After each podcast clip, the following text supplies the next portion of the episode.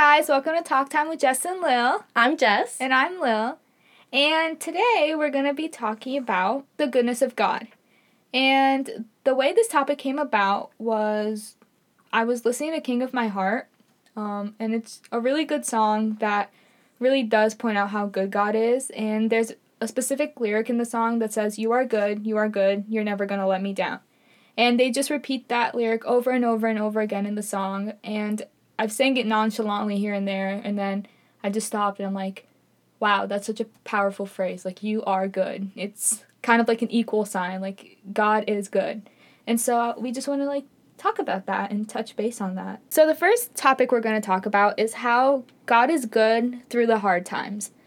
And we'll start off with this one because this is kind of beating it to the punch. Like, this is the hardest one to talk about and to live through. Yeah. So it's easy to recognize how God is good when everything's good too. Like when our life is going as planned, um, following routine per usual, it's easy. Like, yeah, God is good. But when things get hard, it's really, really difficult to pinpoint the goodness of God here and there. And I have found myself doing that more and more of things not going my way. And I'm just like, where is God? Like, what's going on? And then I just stop and like remind myself that God being good isn't dependent on the situation. And so I came across this verse and it's Psalm 31:19 and it says, "Oh, how abundant is your goodness, which you have stored up for those who fear you and worked for those who take refuge in you, in the sight of the children of mankind." And this verse really just shows how God's goodness overflows. It's not limited, it's abundant, it's overflowing, and it's always there um, to work for those who fear the Lord and who take refuge and comfort in Him. Yeah, I was just listening to another podcast, and they were saying how whenever things are going bad, like the first thing we do, like we're very quick to be like, "Oh my gosh, like where's God? Like why? Where's the His goodness in this situation?" But whenever things are going good like whenever things are going well like you don't really question it. You're not like god's here. Like why why are you being so good to me god? We never really question like why is he being so good to us? All we do is that when we don't see that we start to like question and like whatever. But it's kind of like when we're sick. You know how when you're sick like you have a cold or something and then your nose is stuffy? Oh yeah. And you're like I'm gonna start really being grateful for when I can actually breathe through both of my nostrils. It's kind of like that. We don't really see the good until we have the bad, and then we see everything that we were so blessed with before. Yeah, like the bad times reflect God's goodness, and then the good time is just kind of evidence of that. Yeah. So, yeah. And then it's also really difficult to remember that God is good through times of uncertainty. And this one is me personally. I feel like if I'm struggling through like a point in this podcast, it's the times of uncertainty when I'm scared or when I'm unsure or when I have anxiety. I kind of look to God and I'm like, what am I doing? I feel lost. Like, where am I? But I need to remember that feelings of fear and anxiety are temporary, but God is always constant. And that's where my foundation is. That's where I should look for hope and I should look for reassurance instead of those shaky feelings that I get from time to time. Yeah, I don't think we're all Elsa where we can just storm into the unknown and be singing a whole song about it. For me, it definitely brings fear and anxiety too. One thing that really helped me see this is kind of like okay, so we are fearful and anxious of the unknown, which is kind of like the future or the end result. And there's a song from Hillsong, and they sing Even When It Hurts. Yeah. And that song is beautiful. It's and beautiful. it goes just like with this. It's like, even when it hurts, I'll praise you. So it doesn't matter the circumstance, like, my response is going to be the same, and it's still going to be to praise you. Yeah, that's really good. I feel like a good tactic to, to use when doing this is thinking back of the goodness of God in the past. Like, God brought me through this situation, God brought me through that situation when I wasn't sure about that or when I wasn't sure what I was going to do or what I was going to walk through, God was always there to provide. And that just looking to our past really shows that God is always good and He's always just there for us. Yeah. Even in times of fear and anxiety. And I feel like through hard times and like times of uncertainty, those are things that are kind of like generalized, but we can all still relate to that. So, bringing it even more on like a smaller level, we can see that God is good in our day to day lives. In Psalms 34 8, David said, Taste and see that the Lord is good. This is just another way where we see, okay, God is good, God is good. But he uses such important descriptive words to say that God is good. He says, taste and see. Like, it's such a personal experience that you need to have all your different senses activated for you to really take it in and understand how good God is. Like, hearing it isn't enough, reading it isn't enough. You need to see it and, like, taste it. Like, that's so powerful Yeah. that you have to be able to do all of that just to come to a slight understanding of how good God is. What's really cool about that is that seeing is like an outside thing, but tasting is like an inside thing. Mhm. Like in order for you to like taste a cake, you have to actually physically eat it Yeah. and like let your taste buds do their job and help you taste. But to see, you can just like look from afar, or, like see up close. But you need to have both in order to fully, yeah, And tasting is like two parts. You don't just eat a cake and be like, that tasted. You don't finish Yeah. there. You say, that tasted sweet. You have to eat it, which is the job that you're doing. You're actually doing the the action of eating it. And then you're also doing the action of processing it and thinking, okay, I just took this in. What does this mean? yeah. this is sweet, this is sour, this is bitter. And I feel like that's also what he wanted. Like it's such a word that we can just glance over, but it really is so heavily loaded. Like we have all that processing to do yeah. just to come to the realization of how good God is. And what's really cool too is that I think David used this these words because like you can see that God is good in other people's lives.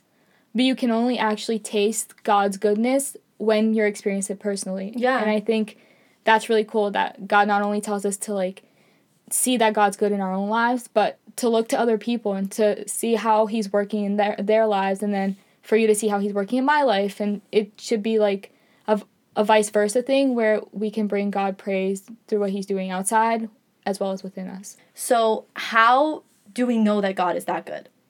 Well, even though God's goodness isn't situational, like the circumstances isn't what makes him good, circumstances are what shows how good he really is. Yeah, it enhances it.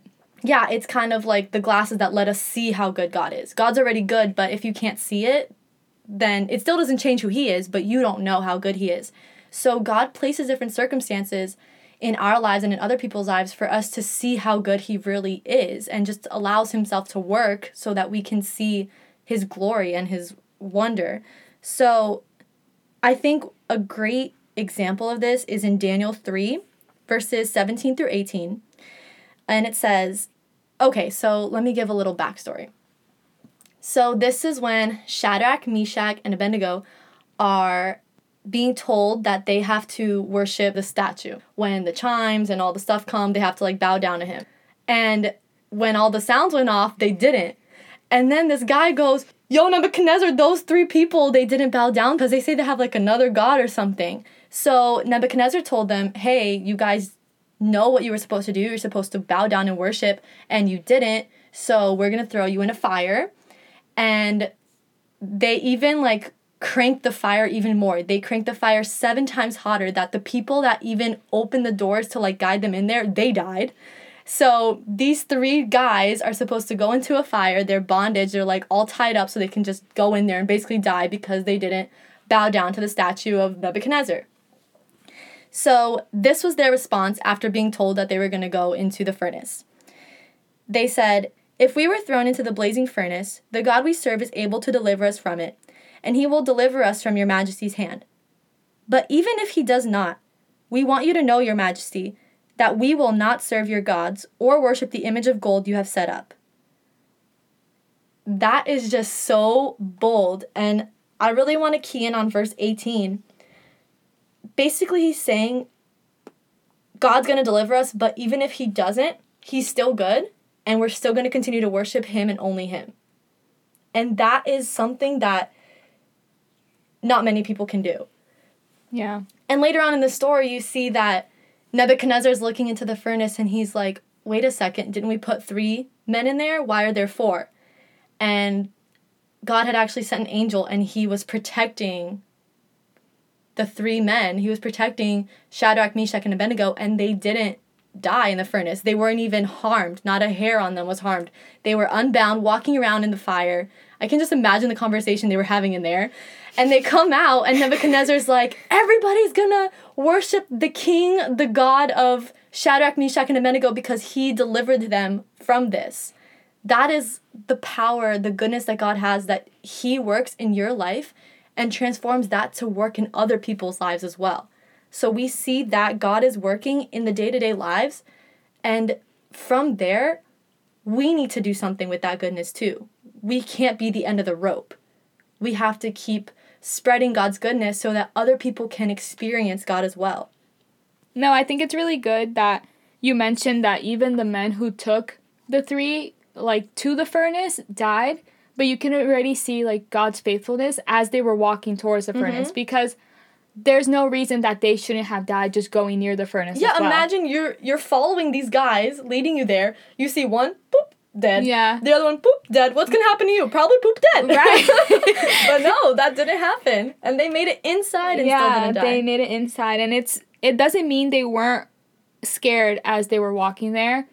It's just that their faith outweighed their fear. Mm-hmm. Like they were steadfast in who they believed and the characteristic of God being good. And that's really hard to do, but it's definitely a decision we should make every single day walking into different furnaces in our life. Yeah, because we want to continue spreading that goodness. And I feel like we pray all the time Jesus, I want to be more like you. I want to love like you. I want to care about people the way that you do. But we don't understand that in order to do that stuff, we need to have those circumstances so that we can grow, so that we can have that fruit. Just like when people say, careful when you pray for patience, God's going to start putting difficult things in your life for you to be patient, which duh makes sense. Right. But we don't understand that. So in order to grow and be more like Jesus, we need to have situations to allow us to grow. And in those situations, there's going to be hard times because that's what's going to help us become more like Jesus. That's where we really see the character of Jesus is in those bad times where people were just terrible to him. That's where you see his character. So in the Bible, Paul goes on and he's talking about how the different sufferings and stuff that's happening to him are really allowing him to be more like God and to bring God the glory. So the perfect example is in 2 Corinthians 9 through 10. And Paul is saying, But he said to me, My grace is sufficient for you, for my power is made perfect in weakness. Therefore, I will boast all the more gladly about my weaknesses, so that Christ's power may rest on me. That is why, for Christ's sake, I delight in weakness, in insults, in hardships, in persecutions, in difficulties. For when I am weak, then I am strong. And again, that's so countercultural. Like, we don't want to even admit that we're weak or that we're going through hard times sometimes. We don't, we look at that as, oh my gosh, that's so shameful. Paul understands that in his weakness, that's when he is made strong because that's when God comes in. Even though God is there all the time, when we're weak, it, it sucks, but that's when we're more willing to allow God to work because it's kind of like, okay, you're my last resort, which isn't how it should be. But sometimes that's how it is. It's true. Like when we're going through like hardships, we're more susceptible to God's help and God's molding and shaping of us. And it's been said like, help me be less so you could be more. And that's easier said than done for sure. But it's important for us to remember that we should count weakness like as a joy. When we're like going through struggles or like working through something that we're not used to, it's an opportunity for us to be better and do better and just react differently than we would have if like it was just you by yourself. But now it's a partnership. It's you and god like working and molding to glorify him first of all but also to change your perception and change who you are as a person. Yeah i've heard it said that the most important thing about you is what comes to mind when you think of god. And to a lot of people goodness isn't the first thing but it should be one of the first things. God is so good to us and we see it in our daily life and even with things that are considered bad, like we just listed off, um, in weakness, in insults, in hardships, in persecutions, and difficulties, those are all moments that we get the opportunity to be like Jesus in that situation. Jesus wouldn't be this merciful person if he wasn't placed in a situation where someone needed mercy. He wouldn't be this patient person if he wasn't in a position where someone was Frustrated. yeah, frustrated. He needed to show patience. You don't get those attributes without the the different circumstances kind of calling for it. So when we have those things, that's when we really see the goodness that God has for us. I also liked it how the NLV version said it. Um, it says, I receive joy when I am weak. I receive joy when people talk against me and make it hard for me and try to hurt me and make trouble for me how can he say that? Right. like how can he say I receive joy when people are trying to make it hard for me? I am I receive the opposite it's, of joy. Yeah, I get angry. because yeah. that's such a daily thing where I see I'm like this person is really just trying to make my life yeah. difficult. And in those moments just try to have the mindset where okay, this person is trying to make my life difficult. So this is an opportunity that God has placed in my life for me to show grace grace and goodness and for me to just be like him in the situation which will bring him glory and bring the goodness of god to that person i feel like i've said that jessica this girl is trying me today mm-hmm. at least like four times this week to you just because and it was the most like petty like small things but we are so easy to get frustrated well me especially i'm so easy to get frustrated or angry or take things the wrong way that it's where i could be graceful and try to be respond in kindness and act accordingly. So yeah. And on the other hand, instead of seeing God's goodness in our daily lives, we can even see God's goodness when we don't see it. And I thought this was so cool because this is beautifully played out in the story of Esther. And I've read Esther a lot of times, and then somebody pointed out to me that God is not mentioned in Esther once. And it's so crazy how this amazing story of a Jewish girl who became a queen and then ended up saving her people, that God's name was not mentioned throughout that whole story. And there were times where she took three days to pray and pray and pray and petition and and she um, advised the other Jews to do the same thing. And she's like praying, praying, praying, and she's that chapter still doesn't mention the name of God. And I'm not to say that I didn't ask myself, why not? Like, why is God's name not mentioned? Or why is he not like speaking to Esther? But I think he did it on purpose to show us that just because he's silent doesn't mean he's absent. And just because we're not seeing God work and not seeing God's goodness at the moment we want to see it, it doesn't mean he's just not there. Okay, so I don't know if this is gonna make sense to you, but this is how I kind of think of it. So even though you said like even if we don't see God's goodness, it doesn't mean he's not being good in the moment. We just not might not be able to see it at the time. So ready? This is kind of a stretch, but get with me here.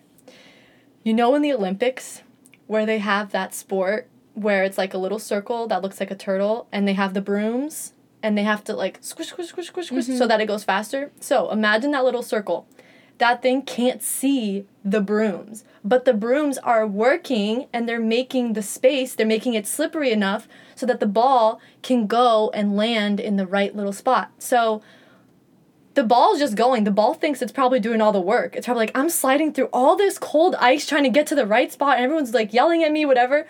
But he doesn't even know that the most work is coming from the people with the broom. It's not even the person that pushed the little circle turtle. It's the person that's, or the two people that are little that are brooming the little floor. That's what's allowing the little circle to get to where it needs to go. And I feel like we can kind of relate to that because we feel like everything is on us, like we're the we're the problem, we're the also the solution. But God is working and God is so good and we're sometimes so quick to just like turn around and not even care to look for it. Yeah. It's easy to say that to kind of have a spotlight effect where it's like, oh, me, me, me, and this is all I can see at the moment when we don't even realize that God already like went in front of us and he's already been where you are and, he's, he's so present. Yeah, and he's already he's present and he's there and he's been where you are, but he's also ahead of the game, mm-hmm. knowing where you're gonna be tomorrow. He's creating your path for yeah. you to get there. And that is so cool. And so, us knowing that and us realizing that, we need to remind ourselves that he's faithful all of the time, even when we don't see it, even when we don't think so. He is, because that's an attribute of his. Yeah. So off of all of that, in the practical sense, we just need to be more present and open to be seeing the goodness of God and not just the troubles that are right in front of us at the moment. Right. So that was Let's Talk About God's Goodness. Thank you guys so much for listening, and I really hope that you guys can just see God really working in your life and not cutting it off there, but really just spreading His goodness throughout your life and touching other people so that they can see God's goodness in their life as well. Also, we just want to remind you guys that we are on Instagram at talktime.pod. And if you have any input or ideas, um, we would love to interact with you guys and talk to you. So, yeah, we'll see you guys next time. Bye.